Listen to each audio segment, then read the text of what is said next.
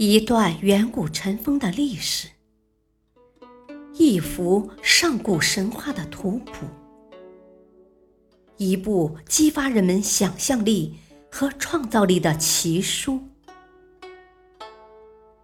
欢迎收听《山海经》之《山海趣谈》。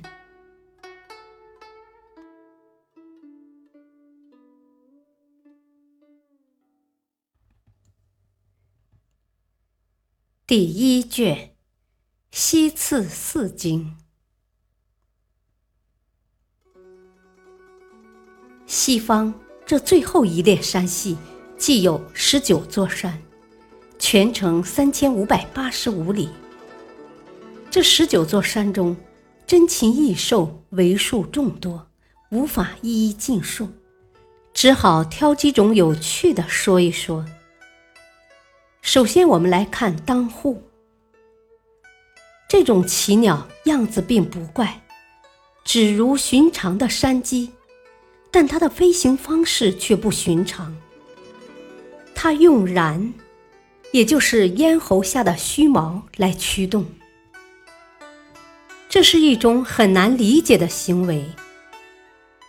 寻常鸟无不用翅膀飞，当户。偏偏用虚毛，他放着好用的不用，偏去用不好用的，但却飞得轻松自如，毫不费力。这就好像以车轮带动车骨，那高深玄妙的道理，在于无中生有。除了飞得特别，当户还有一个好处，就是它的肉。能治眨眼病。频繁眨眼是抽动症的症状之一，多发于儿童时期。接下来，我们来比较两座山上的鸟兽。虞山有白狼、白虎和长短尾巴的白色山鸡，鹰笛山则鸟兽尽白，看来也是一样。很可能这两座山都缺乏某种矿物质元素，造成了当地动物体内缺乏酪氨酸酶，而无法合成黑色素，因此出现了普遍的白化现象，致使虎狼鸟兽纷纷得了白化病。这本来不是什么好事，然而白色动物在古人眼中往往是祥瑞。白狼白虎就是如此。古人对不同祥鸟祥兽所代表的祥瑞说法很复杂，我们也不必全都去搞清楚，只要明白像韦小宝说的，皇帝是个鸟生鱼汤，也就是尧舜禹汤，他们就会出现，也就够了。古书提到了两个典故，一个是商汤在位的时候，有个神人牵了条白狼到商朝来，那白狼的嘴里还叼着个钩子。商汤是个好帝王，所以此乃祥瑞之兆。而且不仅白狼是，那钩子竟也是，是为灵钩。商朝又称殷，这就是初殷。第二个典故说，周穆王讨伐犬戎的时候，得到了四只白狼。周穆王也是好帝王，所以这同样是祥瑞之兆。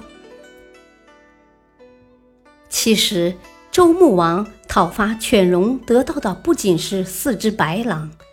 还有四只白虎，那就是函数。然而，也许只是函而没有数，因为根据古书的解释，函是白虎，树是黑虎。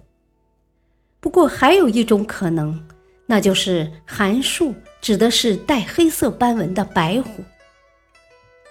除白狼、白虎之外，上深山的白鹿也是瑞兽。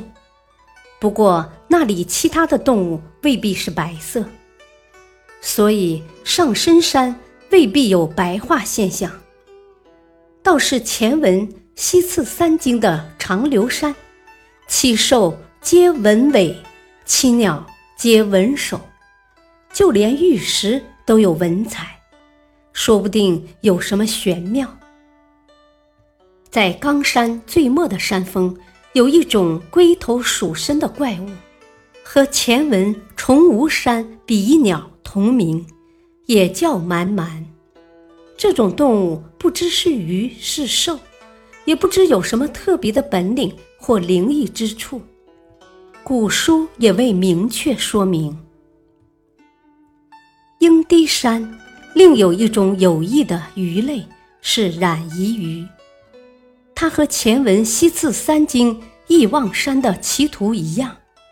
可谓噩梦缠身患者的福音。不过，若是某患者做了太多亏心事，以致悔恨无极，只怕吃了也不会见效，因为他们毕竟不是后悔药。本段比较威猛的动物是中区山的伯兽。伯字从马，可见是马的近亲。但它竟然能吃虎豹，真是给马族长了威风志气。后文海内北京还会提到这马中的英雄，在此不必多说。值得一提的是鸟鼠同学山，这座山有鸟鼠同学的奇异现象。同学的鸟叫图，鼠叫突。